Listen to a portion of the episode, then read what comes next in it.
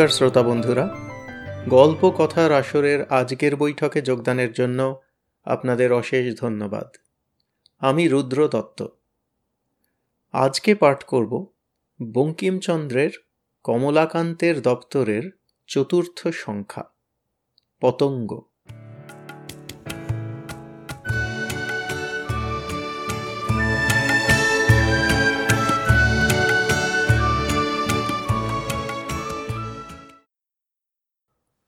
বাবুর বৈঠকখানায় সেজ জ্বলিতেছে। পাশে আমি মশায়েবি ধরনে বসিয়া আছি। বাবু দলাদলির গল্প করিতেছেন, আমি আফিম চড়াইয়া ঝিমাইতেছি। দলাদলিতে চটিয়া মাত্রা বেশি করিয়া ফেলিয়াছি। বিধিলিপি এই অখিল ব্রহ্মাণ্ডের অনাদি ক্রিয়া পরম্পরার একটি ফল এই যে, ঊনবিংশ শতাব্দীতে কমলাকান্ত চক্রবর্তী জন্মগ্রহণ করিয়া অদ্যরাত্রে নসিরামবাবুর বৈঠকখানায় বসিয়া মাত্রা বেশি করিয়া ফেলিবেন। সুতরাং আমার সাধ্য কি যে তাহার অন্যথা করি? ঝিমাইতে ঝিমাইতে দেখিলাম যে একটা পতঙ্গ আসিয়া ফানুষের চারিপাশে শব্দ করিয়া ঘুরিয়া বেড়াইতেছে। চোঁ, বঁ করিয়া শব্দ করিতেছে। আফিমের ঝোঁকে মনে করিলাম, পতঙ্গের ভাষা কি বুঝিতে পারি না? কিছুক্ষণ কান পাতিয়া শুনিলাম, কিছু বুঝিতে পারিলাম না। মনে মনে পতঙ্গকে বলিলাম তুমি কি ও চোঁ মোঁ করিয়া বলিতেছ, আমি কিছু বুঝিতে পারিতেছি না। তখন হঠাৎ আফিম প্রসাদাত দিব্য কর্ণ প্রাপ্ত হইলাম। শুনিলাম পতঙ্গ বলিল, আমি আলোর সঙ্গে কথা কহিতেছি, তুমি চুপ করো। আমি তখন চুপ করিয়া পতঙ্গের কথা শুনিতে লাগিলাম।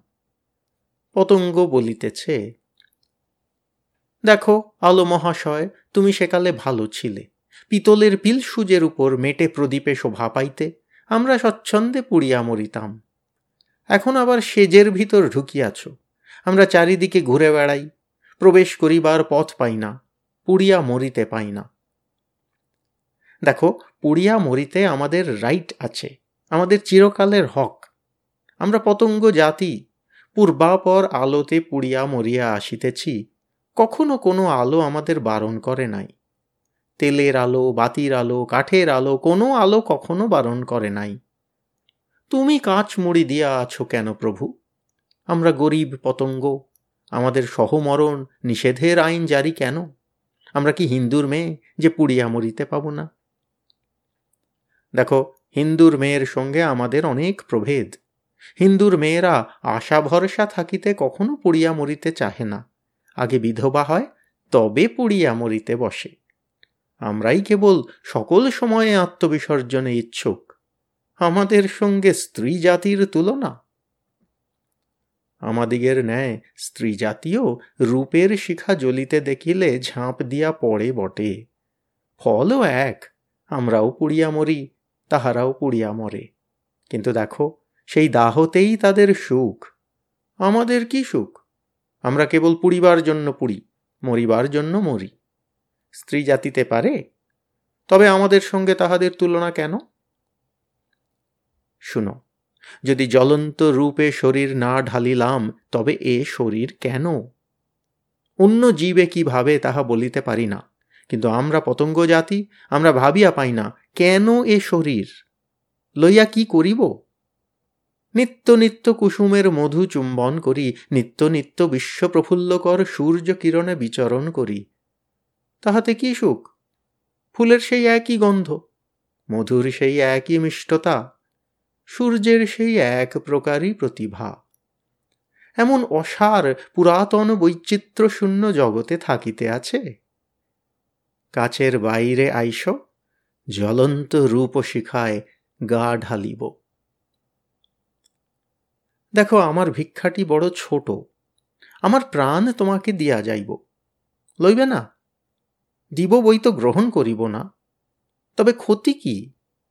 তুমি রূপ পোড়াইতে জন্মিয়াছ, আমি পতঙ্গ পুরীতে জন্মিয়াছি। আইসো, যার যে কাজ করিয়া যাই। তুমি হাসিতে থাকো, আমি পুড়ি। তুমি বিশ্ব ধ্বংসক্ষম, তোমাকে রোধিতে পারে জগতে এমন কিছুই নাই। তুমি কাচের ভিতর লুকাইয়া আছো কেন? তুমি জগতের গতির কারণ, কার ভয়ে তুমি ডোমের ভিতর লুকাইয়াছ? কোন ডোমে এ ডোম গড়িয়াছে? কোন ডোমে তোমাকে এ ডোমের ভিতর পড়িয়াছে? তুমি যে বিশ্বব্যাপী কাজ ভাঙিয়া আমায় দেখা দিতে পারো না? তুমি কি? তা আমি জানি না। আমি জানি না। কেবল জানি যে তুমি আমার বাসনার বস্তু। আমার জাগ্রতের ধ্যান নিদ্রার স্বপ্ন জীবনের আশা মরণের আশ্রয়। তোমাকে কখনো জানিতে পারিব না, জানিতে চাহিও না। যেদিন জানিব সেই দিন আমার সুখ যাইবে। কাম্য বস্তুর স্বরূপ জানিলে কাহারও সুখ থাকে? তোমাকে কি পাইব না? কতদিন তুমি কাচের ভিতর থাকিবে? আমি কাঁচ ভাঙিতে পারিব না? ভালো। থাকো, আমি ছাড়িব না। আবার আসিতেছি। বং পতঙ্গ পড়িয়া গেল। নসিরামবাবু ডাকিল, কমলাকান্ত, আমার চমক হইল। চাহিয়া দেখিলাম, বুঝি বড় ঢুলিয়া পড়িয়াছিলাম। কিন্তু চাহিয়া দেখিয়া নসিরামকে চিনিতে পারিলাম না। দেখিলাম, মনে হইল একটা বৃহৎ পতঙ্গ বালিশ ঠেসান দিয়া তামাকু টানিতেছে। সে কথা কহিতে লাগিল, আমার বোধ হইতে লাগিল যে সে চোঁ বোঁ করিয়া কি বলিতেছে। এখন হইতে আমার বোধ হইতে লাগিল যে মনুষ্য মাত্রেই পতঙ্গ। সকলেরই এক একটি বহ্নি আছে, সকলেই সেই বহ্নিতে পুড়িয়া মরিতে চাহে, সকলেই মনে করে সেই বহ্নিতে পুড়িয়া মরিতে তাহার অধিকার আছে। কেহ মরে, কেহ কাচে বাঁধিয়া ফিরিয়া আসে। জ্ঞান বহ্নি ধনবহ্নি মানবহ্নি রূপবহ্নি ধর্মবহ্নি ইন্দ্রিয় বহ্নি সংসার বহ্নিময় আবার সংসার কাঁচময়। যে আলো দেখিয়া মোহিত হই, মোহিত হইয়া যাহাতে ঝাঁপ দিতে যাই কই? তাহা তো পাই না। আবার ফিরিয়া বোঁ করিয়া চলিয়া যাই, আবার আসিয়া ফিরিয়া বেড়াই।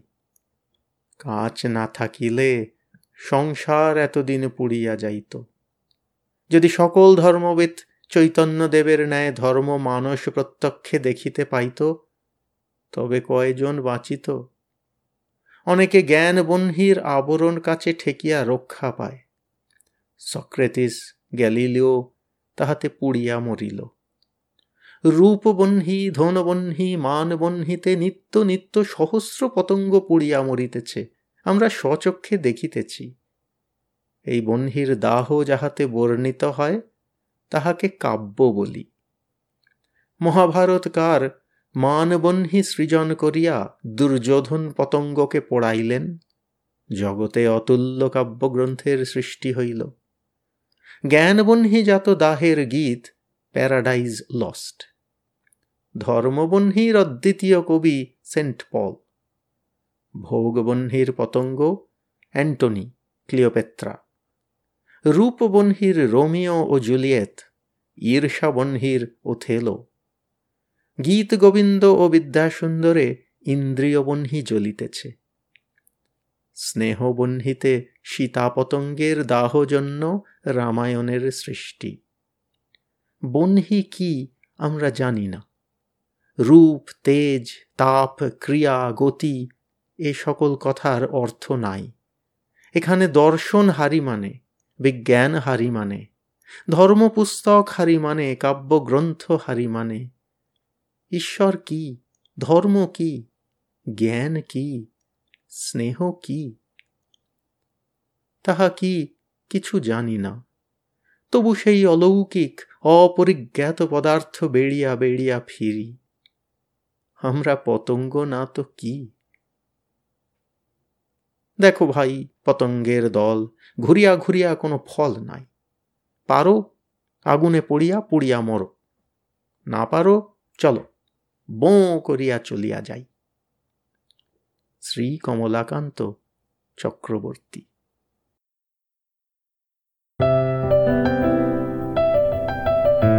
আপনাদের মতামত আমাদের জানাতে ভুলবেন না কিন্তু, শ্রোতা বন্ধুরা।